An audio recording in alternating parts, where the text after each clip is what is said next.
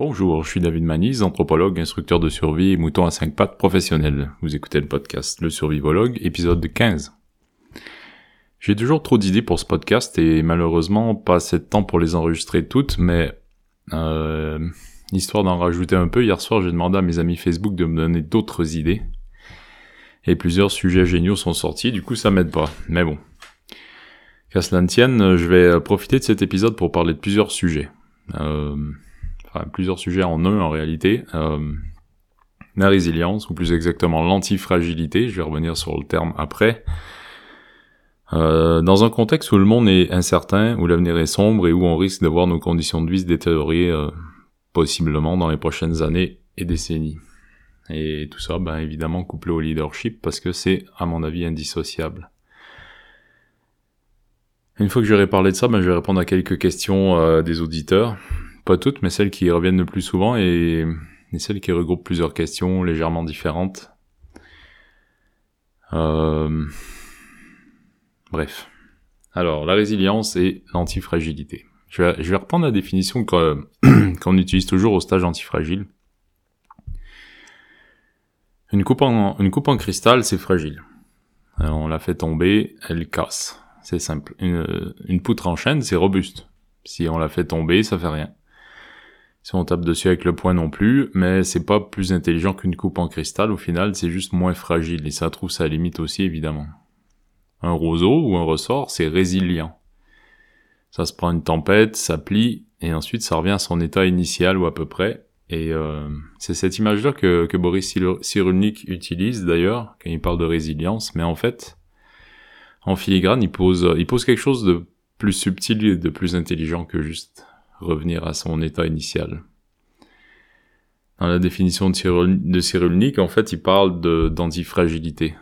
Et l'antifragilité, c'est l'étape d'après, c'est une propriété de tous les systèmes suffisamment complexes. Autrement dit, tu tapes dessus, il devient plus solide.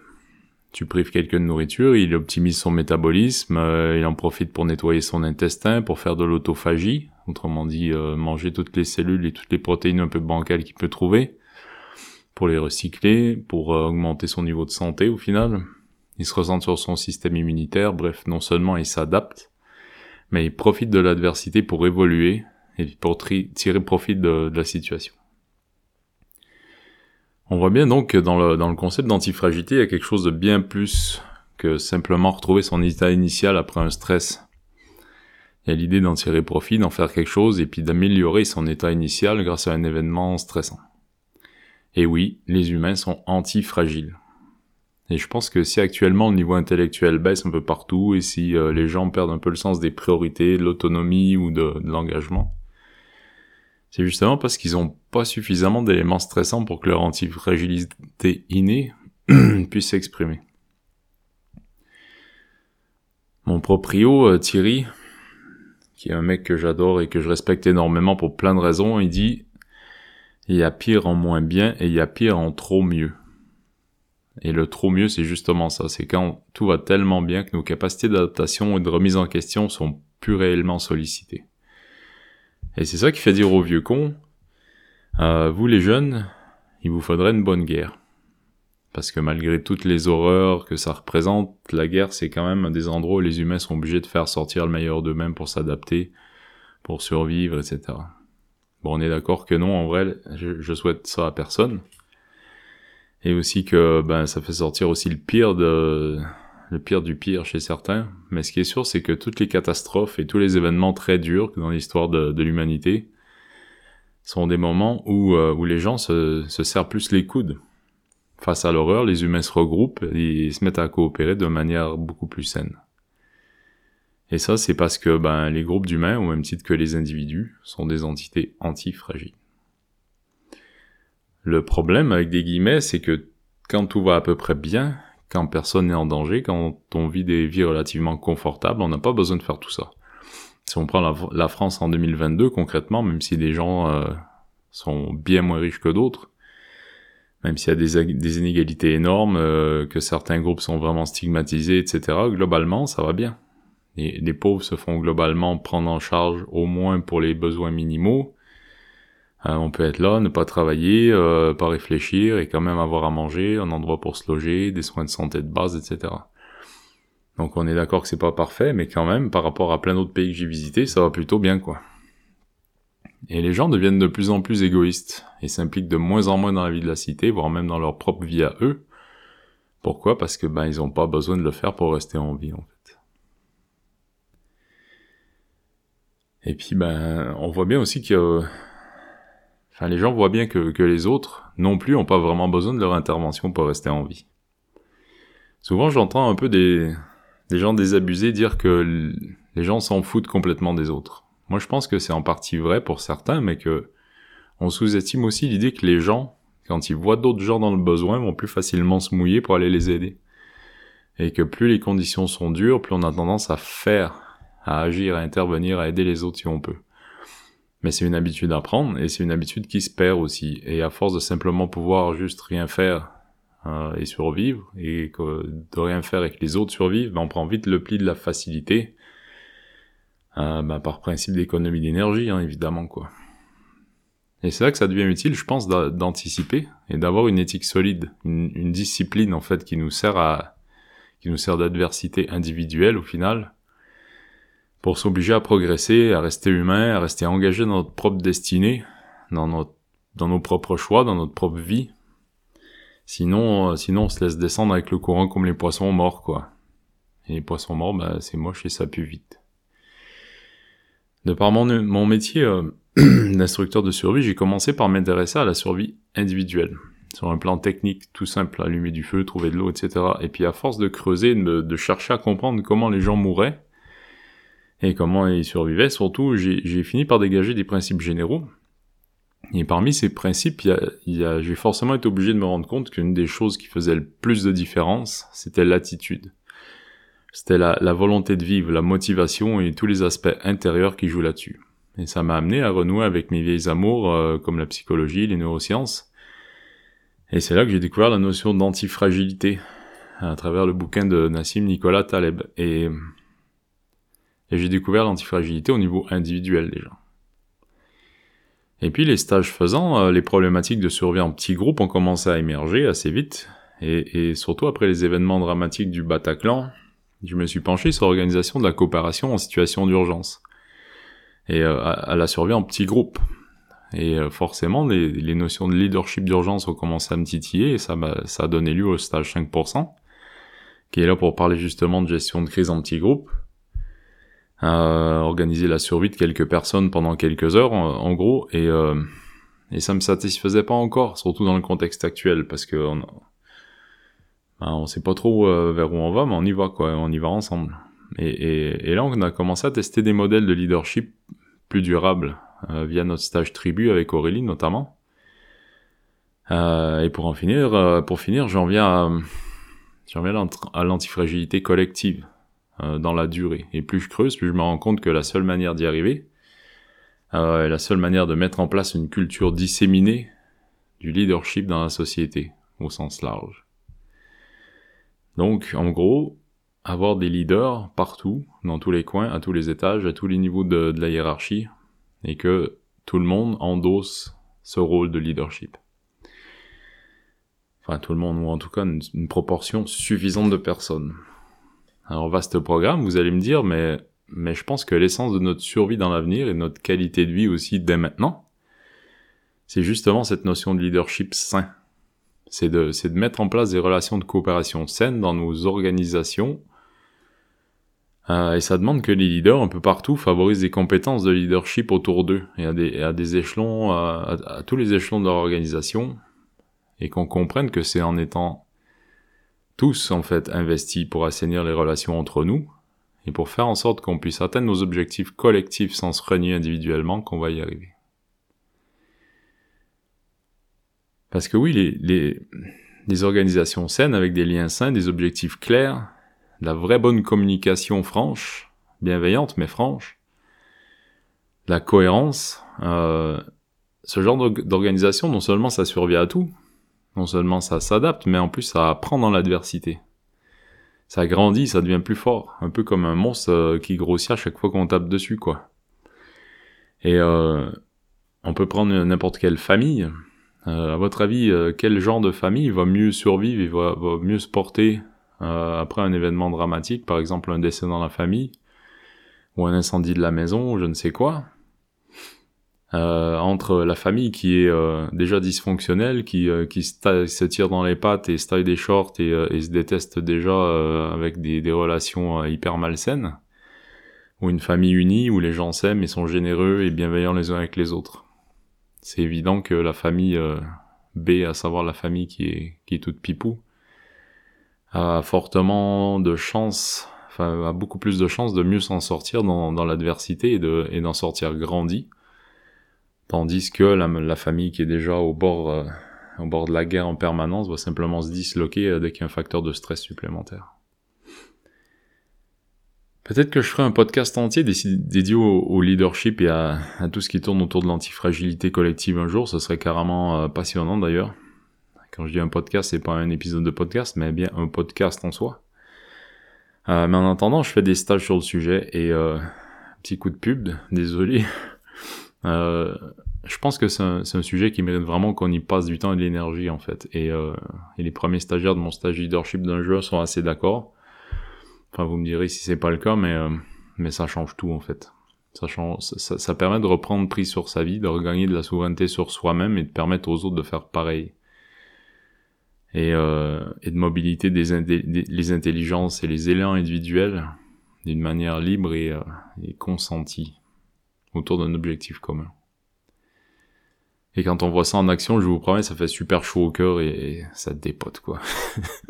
Bref, ma gueule, je, je pourrais en parler des heures, et euh, mais je vais en garder un peu pour, pour une autre fois. Juste, je vais repartir de là pour répondre un peu aux questions qui m'ont été posées hier sur mon fil Facebook et par mail, euh, les questions qui, qui tournent autour de ça. D'abord, une question de Lucie qui me demande comment on fait euh, en mode euh, pas de service public pour euh, gérer des gens qui arrivent sur notre lieu de vie. Alors, réponse simple, ben, la, la même chose que tu fais déjà. Euh, la question à se poser, c'est est-ce que ces gens-là vont venir aider ou nuire aux objectifs du lieu et du groupe qui est dessus? Et pour savoir ça, ben, faut déjà être en mesure de leur expliquer clairement, quoi. Si quelqu'un débarque et veut aider, euh, ou, euh, et qu'on a les moyens de l'intégrer sereinement, lui faire une place, ben, pourquoi pas l'intégrer? Et si c'est quelqu'un qui vient pour tout casser ou taper sur les gens qui sont là, ben, ben, on le vire, quoi. Ça me semble assez simple, en fait. Maintenant, si la question c'est comment on fait pour virer les gens euh, qu'on doit virer si on n'a pas les moyens physiques de les virer, ben là t'as déjà ta réponse. Et, euh, et en fait, faut espérer qu'ils acceptent de partir si on leur demande gentiment. euh, maintenant, en France, on a un cadre légal autour de la légitime défense des biens et de la légitime défense des personnes, et, et je, je recommande vivement de rester dedans, même dans une soi-disant parenthèse de normalité, parce que Parce qu'en en fait, les gens, euh, les gens n'oublient pas, et, euh, et, et la, la justice rattrape tout le monde, tôt ou tard. Si c'est pas la justice, c'est le karma, et si c'est pas le karma, c'est la vindicte. Mais par principe, j'essaie de faire toujours le moins de mal possible. Des fois, euh, le moins de mal possible, c'est autant de mal que nécessaire, mais par principe, faire le moins de mal possible, c'est pas mal. Bref. Question de Mathias. Euh, comment transmettre le respect des institutions à nos enfants quand nos institutions sabordent toute humanité? Ou comment faire face à l'incongruence ambiante? Alors, réponse un peu facile. Euh, nos institutions sabordent toute humanité individuelle pour gérer le collectif, en fait. Euh, et des fois, certains intérêts privés. On va pas se mentir, mais... Mais, euh, mais déjà, je pense que ton postulat de base, il est un peu euh, biaisé ou exagéré. C'est-à-dire que euh, nos institutions ne s'abordent pas toute humanité. Euh, par contre, il y a des, il y a des contraintes. Euh... Euh, si tu m'autorises, je vais, je vais reformuler ta question et je vais la transformer en « Comment faire avec la violence institutionnelle ?» et « Comment faire face aux paradoxes que ça provoque ?» Parce que pour le coup, ça, ça, ça permet une réponse plus intéressante. Alors la violence, dans ma définition, ça n'a rien à voir avec la brutalité. Euh, la violence, c'est le fait d'imposer des objectifs à autrui. La violence au sens large, on s'entend d'ailleurs euh, Sunzi en euh, Sunzi. Sunzi, il faut dire Sunzi, je crois. Mon, mon prof de Kung Fu va me taper plus fort le week-end prochain. Euh, salut Olivier, d'ailleurs, au passage. Euh, Euh, Sunzi en parlait il euh, y, y a deux mille cinq cents ans. Il disait que le, le but d'une guerre, au final, c'est d'amener son ennemi à adhérer à nos objectifs. Et, et ça pose bien la, le concept et la définition de violence, en fait, en, en filigrane. Et pour ça, tous les moyens sont bons. La brutalité, par exemple, peut être un moyen d'arriver à, à faire changer ses objectifs à l'autre, comme la menace, comme la ruse, euh, comme les techniques d'influence et de manipulation, euh, et cetera. Et donc, quand Olivier, euh, que tu connais bien aussi, est brutal avec toi pour t'aider à atteindre tes objectifs, alors il est brutal, mais il est pas violent. Ok. Et la violence institutionnelle, du coup, euh, c'est cette partie des institutions qui nous amène à devoir adapter nos objectifs parce que, autrement, les choses seraient trop coûteuses. Au final, on choisit, euh, un peu contraint, mais on choisit de changer nos objectifs en fonction des sanctions, des contraintes ou de ce qu'on a à perdre si on n'accepte pas. Et donc, c'est une manière de résoudre nos, nos doubles contraintes et, et de, de réconcilier nos paradoxes que de faire des compromis euh, par rapport à nos objectifs en fonction des contraintes du collectif. Et donc, c'est un choix. Euh, et certains font des choix différents, ils en paient le prix. Ok ? Et donc, je pense qu'une manière de d'enseigner à nos enfants le respect des institutions, c'est de bien leur faire comprendre le, le paradoxe entre l'élan individuel et les contraintes du collectif, déjà. Et de montrer que c'est impossible de, de vivre et d'organiser un collectif qui permette la toute-puissance individuelle. C'est juste irréconciliable. Donc forcément, il faut faire des choix, il faut faire des compromis quand on est dans un groupe. Et ça pose toute la question de est-ce que je rentre ou est-ce que je sors du groupe et est-ce que je m'insère ou pas et à quel niveau, et cetera, et cetera. Ensuite, il y a, y a un point important à noter, c'est qu'on n'est pas totalement impuissant non plus. On contrôle pas tout, évidemment, mais on contrôle certaines choses. À commencer par notre comportement à l'intérieur du cadre légal, par exemple. Et franchement, si, si on se renseigne bien, le cadre légal en France, il reste quand même assez large pour qu'on vive, euh, pour qu'on vive notre vie assez librement. Euh, le principe général, c'est qu'il faut pas nuire. Faut pas nuire à l'État, évidemment, faut pas nuire à l'ordre public, faut pas nuire aux autres. Et globalement, ça me va assez bien, même si j'avoue que ça me frustre un peu des fois. Euh, l'autre fois, bon, quelqu'un me demandait euh, ce qui m'empêchait d'être pleinement moi-même, et j'ai répondu à la blague, le code pénal. Alors, c'était drôle, mais on est d'accord, c'est une blague. En réalité, le code pénal, euh, c'est rarement un frein à ma liberté réelle. C'est un frein à ma toute-puissance, oui, c'est un frein à ma connerie, oui. Mais, euh, mais au final, c'est pas mal, comme ça, quoi, parce que je pourrais être très con. Donc, euh, que le système soit là en premier pour se protéger lui-même, c'est juste normal, c'est un fait. C'est la première fonction de, de n'importe quel système, c'est d'assurer sa propre survie. Maintenant, je pense que dans la durée, on peut influencer l'orientation de ce système, surtout quand c'est quelque chose de favorable à sa survie et au bien-être de tous, quoi. Et, et on m'enlèvera pas de l'idée que les systèmes plus cohérents et plus sains sont aussi plus robustes et plus résilients et plus antifragiles. Et euh, je pourrais détailler les raisons de tout ça, mais je vais garder ça pour un prochain podcast, parce que ça mérite une, une démonstration un peu plus longue que ce que je pourrais fournir aujourd'hui.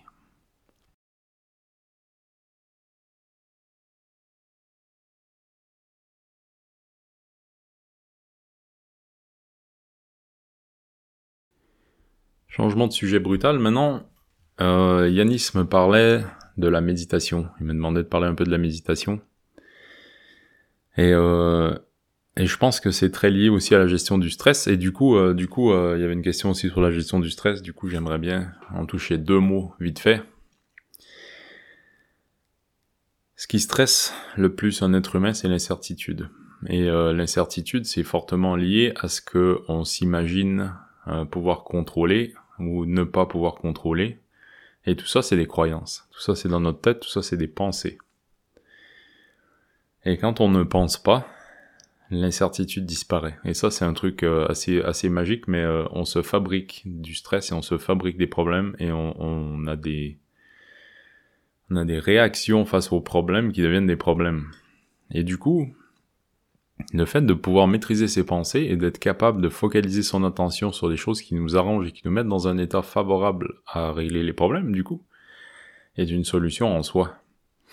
J'ai, euh, j'ai souvent euh, analysé ça dans les, euh, dans les récits et les, les cas de, de situations de survie, et bien souvent les gens, par excès d'anticipation et excès de stress se sont épuisés, ont épuisé leurs ressources et ont épuisé leur système nerveux et ont fini par faire des erreurs grossières qui les ont fait tomber euh, dans des vrais problèmes.